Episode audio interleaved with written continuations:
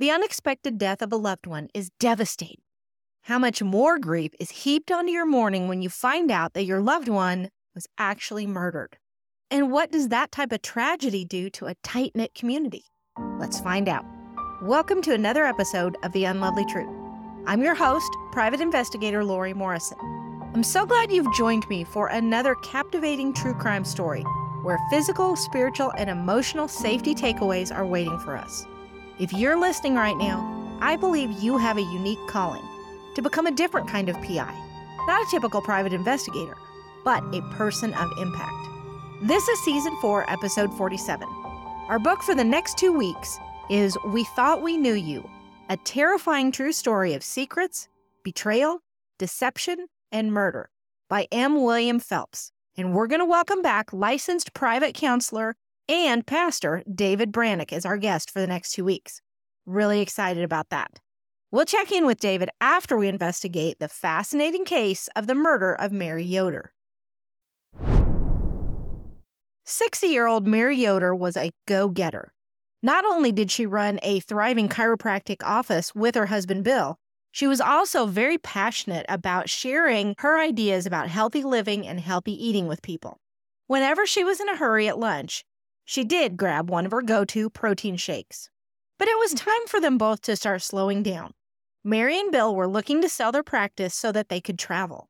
But it had to be just the right person who would care for their patients just like they would.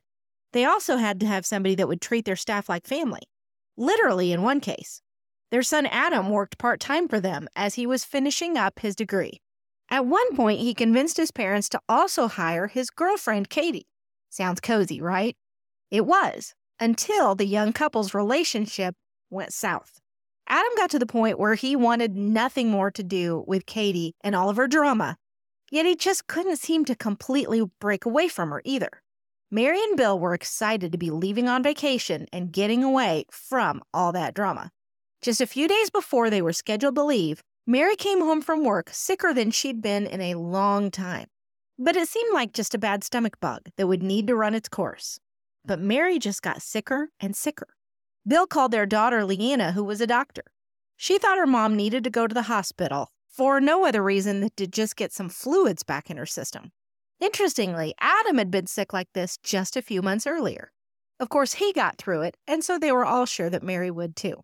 The doctors at the hospital just could not seem to figure out why Mary was so very sick.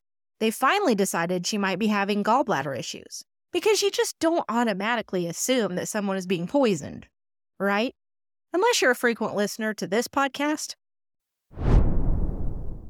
At one point, Mary's heart even stopped. After they were able to revive her, she was intubated and could hardly move. The family was devastated and shocked at just how fast Mary had deteriorated. Katie stepped in with an offer to help with anything they needed. Even though she'd been out of Adam's life, mostly, for months now, she was there for him and his family in this time of such great need. Finally, Mary seemed to rebound. It didn't last. And soon, a formerly very healthy Mary Yoder was dead. Doctors were so puzzled by why she was dead that they performed a death investigation. The family, meanwhile, was preparing for a celebration of Mary's life. And Katie was still hanging around, still helping any way she could. Still, some people might find that just a little bit odd, since she and Adam weren't together anymore. But that wasn't from a lack of Katie trying. She'd taken care of him back when he'd had those symptoms similar to Mary's. Some of her efforts, though, weren't so positive. She had actually faked a pregnancy and a suicide attempt to try to keep Adam in her life. At the time, Adam hadn't known that one of her high school nicknames had been Crazy Katie. After doctors had run scores of tests, they finally figured out what had killed Mary. It was colchicine. Now, colchicine is used to treat things like gout, which Mary didn't actually have. So now the question was how did the colchicine actually get into Mary's system? Adam knew he wanted to help get to the bottom of that mystery. So he gathered things from the chiropractic office and he took them to the medical examiner to test, all except the things that Katie told him absolutely would never have been touched by his mother. And oddly, she told Adam that she had been so very upset when Mary was in the hospital and Katie had been told that only family could see her. She'd had to badger Adam to let her in to see Mary when she was getting a little bit better. And Bill was having his own female troubles. As he tried to adjust to life after the loss of his spouse, he turned to Mary's widowed sister Kathleen to ask her how she had learned to cope when she had lost her husband. Seems pretty innocent to me, and maybe to you, but not to Mary's other sister, who absolutely insisted that Bill and Kathleen had been growing closer before Mary's death. We'll talk more about that next week on part two of Framed Who Killed Dr. Mary Yoder? David, I am so excited to welcome you back to the Unlovely Truth. Thanks for joining us. Well, thank you, Lori, for having me back. Your expertise as not only a counselor, but a pastor really stood out to me when I was reading this book. And so I, I knew you were the one I wanted to talk to about this. Well, thank you. It's a good combination. I think they both feed off each other. Oh, for sure, for sure. And I am a serious book nerd. And so when I read this book, it reminded me of this wonderful quote from the Russian novel Anna Karenina by Leo Tolstoy. And it says, Happy families are all alike. Every unhappy family is unhappy in its own way.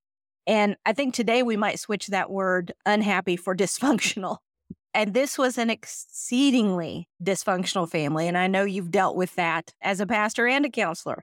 I want to talk about something that I know a lot of families struggle with, and this one definitely did. And that's being overly enmeshed in each other's lives. You know, they were not only family, a lot of them worked together, they just spent an awful lot of time together.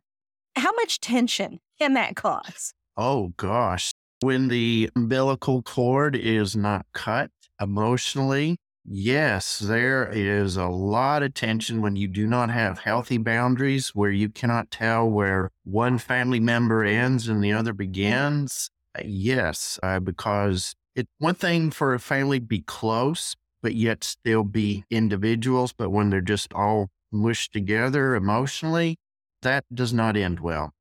And not only did they just have a lot of drama, it just made me think about all of us who are getting ready. We just had Thanksgiving as you and I are recording this, and we're moving into the Christmas season. So, lots of time together with people who maybe shouldn't spend a lot of time together in our own lives. What can we do to lessen all that drama and dysfunction at our own family get togethers?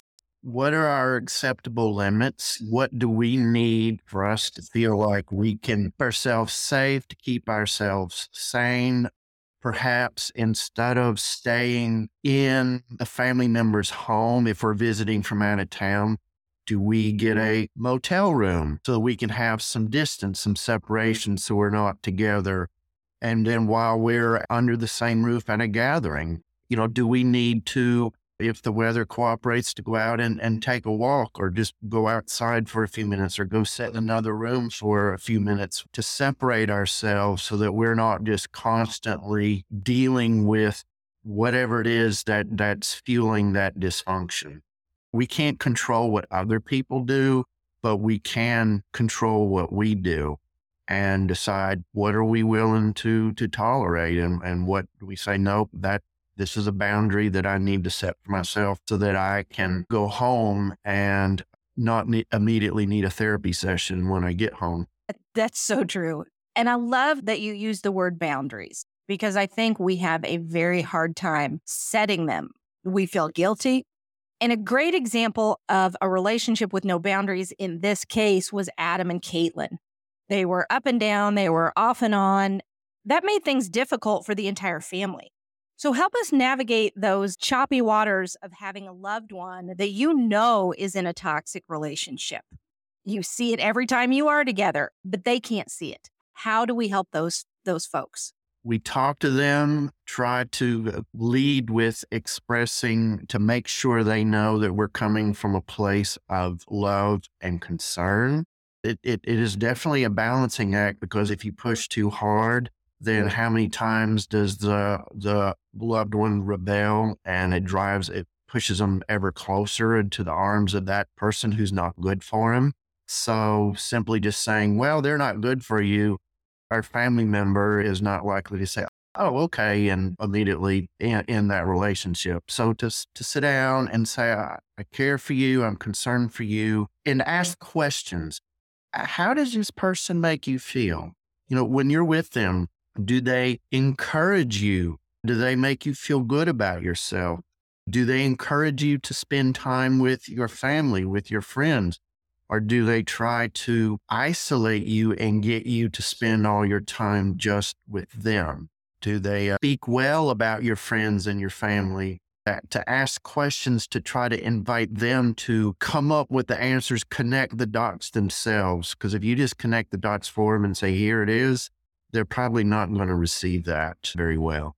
But to ask those open ended questions and to invite them, if they're honest with themselves, that they can come and see, you know, this person really is, they're not good for me, or, or maybe we're too close and we need to step back and, and have some distance. Connecting the dots can be really, really difficult. If they're seeing different behaviors, but they're not connecting them to the fact that those are toxic, are there things we can say to kind of help them see that a little better? One illustration, because I, I, love analogies, one illustration that I sometimes use when people aren't making those connections is the image of two trees. Obviously, people can't see because this is a podcast, but what I would do is I would hold my arms up side by side, parallel. And I say, these are two healthy trees. They're side by side, but their branches will grow out and they'll connect together use that in the context of uh, a marriage or a long time committed relationship. So, what often happens though is that people will start out and one tree will lean against the other, or maybe both trees lean against each other to prop each other up. And said, that's not healthy. That's what happens when you're enmeshed, is that if one tree is leaning into the other, or both trees are leaning together into each other, then what happens if one tree stands up or moves back? to, the other's going to fall down. You need some separation between you so that you can then more fully be together.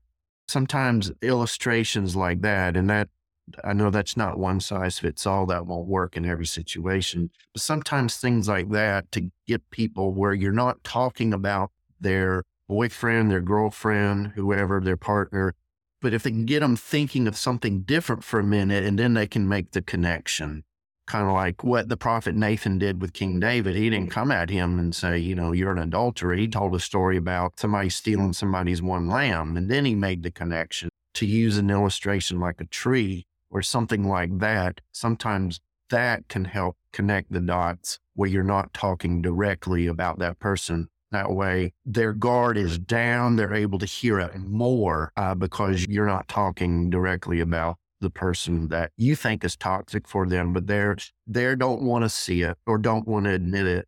I think that's very key, separating the behavior from the person. And I've used kind of the technique of asking someone if this type of behavior was being directed toward, you know, your little sister, your best friend, your whoever. Yes. What would you say to that person? Yes, that uh, that is an excellent point, Lori. Because in cases of well, any kind of abuse, verbal abuse, emotional abuse. Yes. It, would you say that to your best friend? Well, no. Well, why is it okay for somebody else to say that to you? Or would you say that to your brother, your sister, your mom, or your dad? Well, no. Well, then why is it okay for this other person to say that to you? Or if you had a friend in a similar situation, what would you say to them? And to go along with what you were saying, you know, if this happened to your little sister, Absolutely, to uh, invite people to think. And that goes back to the questions. Asking the question, get them to think about it and answer. And that will, over time, they'll hopefully connect those dots, make those connections, and see, you know, maybe this relationship is not as healthy as it could be. Either we can do some things to make it healthy, or perhaps the best thing is to end it altogether. And the enmeshment really involved the whole family. But one thing that disturbed me the most, huge red flag, Kaitlyn's behavior toward Adam was extremely controlling. How can we recognize that in our own lives if there are people that are being overly controlling with us? Or mm-hmm. again, if we see that in a loved one's life, how can we best address that? For our own lives, how much freedom do we have? do we have freedom to spend money the way that we want to? Or do we have to answer to somebody else for every nickel and dime and dollar that we spend? Are we allowed to have conversations with other people, or do they monitor our every text, our every phone call? Are we allowed to see other people without them? And I don't mean like dating and just, you know, to go out with a buddy once in a while. Or do we always have to spend all our, our spare time with them? So, yes, how much freedom, independence of choice does that person honor in us to let us exercise without trying to make us feel guilty or overly demand too much accountability when it's not necessary? As far as in somebody else, I think it goes back to those questions. What would happen if you if you went and spent this money and didn't tell him? Would you be in trouble or not? Oh, uh, I'd get fussed at. Hmm, interesting. So again, those open-ended questions to invite people to think about. Do you like this? Do, you wish it were different? And, and hopefully they'd be honest and think about it. Well, nobody enjoys being controlled. Okay, this next question is kind of a big one. So this may take a while to work through, and that's okay. We've all done this. It did happen a lot in this case, but we have all made excuses for people's disturbing behavior. Yes. And even if it's a very recent history, something they just did, I'm not talking about, well, this person was different in the past, they've changed, now they're better. Mm-hmm. In the case with Kaitlyn, it was mm-hmm. reported that she had keyed an ex's car. I mean, that's pretty extreme behavior. Rather than trying to change that person, because you and I know that isn't possible, how do we change ourselves so we can get ourselves over that that destructive habit of allowing people to get away with things they should be held accountable for? We make excuses when people do things oh they were stressed. Oh they just lost their job. Gotcha. oh this or that. How do we break that habit on our own of excusing other people's bad behavior? You know, a lot of people do get stressed, but they don't react in a bad way. They don't they don't say those hurtful words. They don't break dishes or destroy furniture. A lot of people get broken up with and yes, they're hurt, but they don't take a key and, and run it down the side of somebody's car. They don't do like the Carrie Underwood song and, you know, flash a hole in all four tires and smash the headlights and all. They, they don't do that even though you might want to, if people tolerate that, well, then I'm sure that person feels like, well, I did this and nobody pushed back. I guess it's okay. Mm-hmm. So, well, where's the incentive for them to exercise self restraint the next time? No, they're going to dial it up even more. Inappropriate behavior is still inappropriate, regardless of what happened, even if you lost your job or your dog died or whatever that still doesn't give you a right to go and be violent towards somebody else or just be be hateful and mean and nasty to somebody else. So if we see that happening, we recognize in ourselves or in our family circle that someone is continually getting away with something. You, you know, you said you're you're kind of training them of what they can get away with. I interviewed a, another PI. We're talking about stalking, and they said if if you ignore 100 calls and answer on the 101st, you've taught them that it takes 101 calls to get you to answer. So if we have taught people, well, as long as you are under stress, I'm not going to say anything. How do we change that w- without becoming bullies ourselves and saying, you know, you absolutely will behave this way or that way? So, with a family member, if we see that, then if there's a, a couple of of family members, and if there's two or three, that's even better. So it's not just you know one person. To sit down with that person and, and said, "We know you've you've been through a hard time, but we've noticed this behavior, this pattern that concerns us. We don't think that this is right, and we're no longer going to turn a blind eye to it, and we're going to." Gently but firmly put up some guardrails and call you on it if this happens again you can't change what's happened in the past, but to, to let that person know, give them fair warning that from this point forward, you're not going to just look the other way and say, oh, well, that's, well, you know, make excuses for them. And then when, not if, but when they act up, then, um, okay, you know, that's not appropriate. You can find a better way to respond. It's the follow through. don't set up the guardrail if it's going to be made out of paper mache. I mean, you got to be willing to follow through on it. What about in dating relationships like we had in this case? There would be threats, there would be intimidation, there would be passive aggressive behavior, and uh, mostly on the part of Kaitlyn. And Adam would always, he thought to protect her, give in, go back to her, it, was just so toxic. So, what do we do in dating relationships to get out of those patterns? As mom or dad, brother, sister, or, or whoever, and say, Tell me about, help me understand. You keep being on again, off again. So, why do you keep going back? Help me understand what's the, the draw for you? What's the benefit to you? Try to hear his explanation and try to help him understand, help him see why this is unhealthy the couple's going to have conflict now and again, sure, but to this extent where where it's th- this kind of coercion, intimidation, manipulation, that's not healthy at all. So how how is this how is this helping you? Do you feel like you can't do any better than this person? Are you so desperate for companionship you feel like you're going to settle for this person who does not respect your freedom, your free will, who just trashes your self esteem, that makes you feel like you're dirt. And that's somehow they're doing you a favor by letting you hang around with them. She moved to the other side of the world and you never saw or heard from her again. Would you would you be thrilled? Well, if the answer is yes, then why are you hanging on to her? Why do you keep going back to her? I love that. And I think too, like you had the example of David and Samuel, you know, describe the situation to them as if it's two other people and ask them, does that look healthy to you? Is that what you would want for yourself? And when they say no, you can say, but that's what I see when I look at your relationship. Yes. And I, I love the way you phrase it. That's what I see. Because if you say, well, that's what's happening, then, then they could push back on that. But if you say, that's what I see, they really don't mm-hmm. have a legitimate reason to push back on that because your opinion, your viewpoint is your opinion, your viewpoint.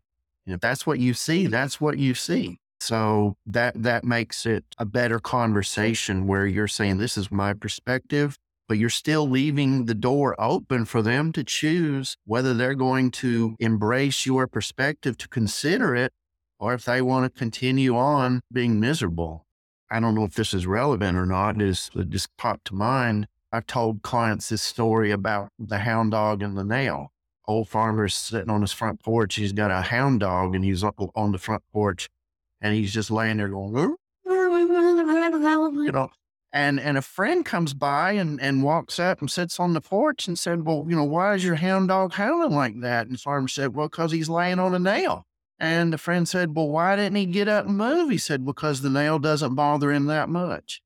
Oh, that's heartbreaking. And that's that... that's what we do. We we we lay on the nail and we moan and groan and oh, I don't like this. We'll get up and move. Well, it doesn't bother me enough to motivate me to get up. So we're hound dog on the nail. I've been that hound dog on the nail many times in my life. So I, I am not pointing fingers at other people. I'm sure we've all been that hound dog at one point or another. And I hope everybody understands we're not talking about extreme circumstances where you're fearing for your life and you're you're staying because you are so scared that leaving is actually physically a worse situation. I, absolutely, yes. I, am glad you, you mentioned that because when when people do try to leave controlling abusive relationships, that is the most dangerous time when they leave or right after it. There are many times where a a person, typically it's a woman, but men can be abused and controlled as well and well, why don't they leave? Well, if the other partner is controlling all the finances. And I know you've had episodes where you talk specifically about that. If you don't have any money, you don't own anything, how can you leave? You know? Yeah, thank you for bringing that up. And I'll put a link in the show notes of that episode um, because it'll give you a good resource if you or someone you know is in that situation.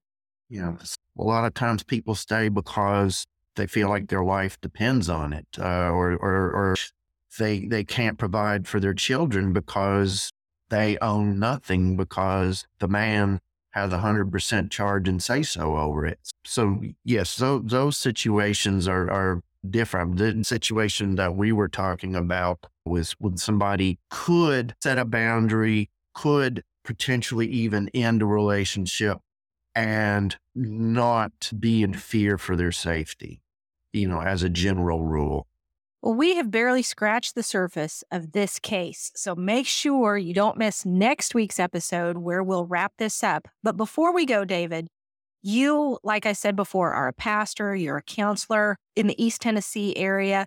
If somebody would want to get in touch with you about speaking or anything, you are a writer, if people want to see, you know, what you put out there, how would they get in touch? My email address would be the easiest way. I'm sure you'll put a link in the show notes, but David E. Brannock at gmail.com. Wonderful. Well, thank you for, I, I, love your gentle wisdom. You're so easy to listen to and um, just so spot on with your advice. So I'm looking forward to talking to you again next week. Thank you so much, Lori. The Bible verse I picked for us to go through today in conjunction with this particular case is from Proverbs chapter 27, verse 4, and this is from the NIV. Anger is cruel and fury overwhelming, but who can stand before jealousy? I've been overwhelmed with anger before. It is not a good time to make decisions and not a good time to even be interacting with others. It's too easy to want to get revenge on the person who did whatever we decided was worth losing our temper to start with. Here, the Bible teaches that as bad as that kind of situation is, how it can tempt us to act in ways we shouldn't, jealousy can get us even more bent out of shape. We're all true crime friends here. We've all read the books and watched the shows about the terrible things that people can choose to do when someone has something they want. Like the title of this week's book, We Thought We Knew You. It can be hard to recognize harmful behavior in people we admire people we like, or even people we love. The failure of numerous people to recognize a seriously disturbed person cost Mary Yoder her life. Now we need to stop and think for just a minute. Who in our lives or the lives of our loved ones needs to be looked at a little more closely?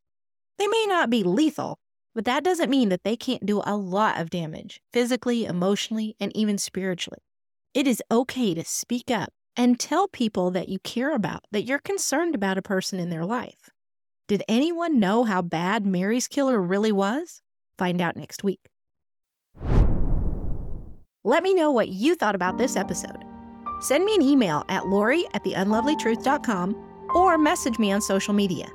You can find me on Facebook at The Unlovely Truth or on Instagram at The Unlovely Truth Podcast. I love it when people are willing to have those hard but impactful conversations. The Unlovely Truth is written and produced by me, Lori Morrison. Music is by Neocortex, and the artwork is by Shelby Heinlein. See you all next time.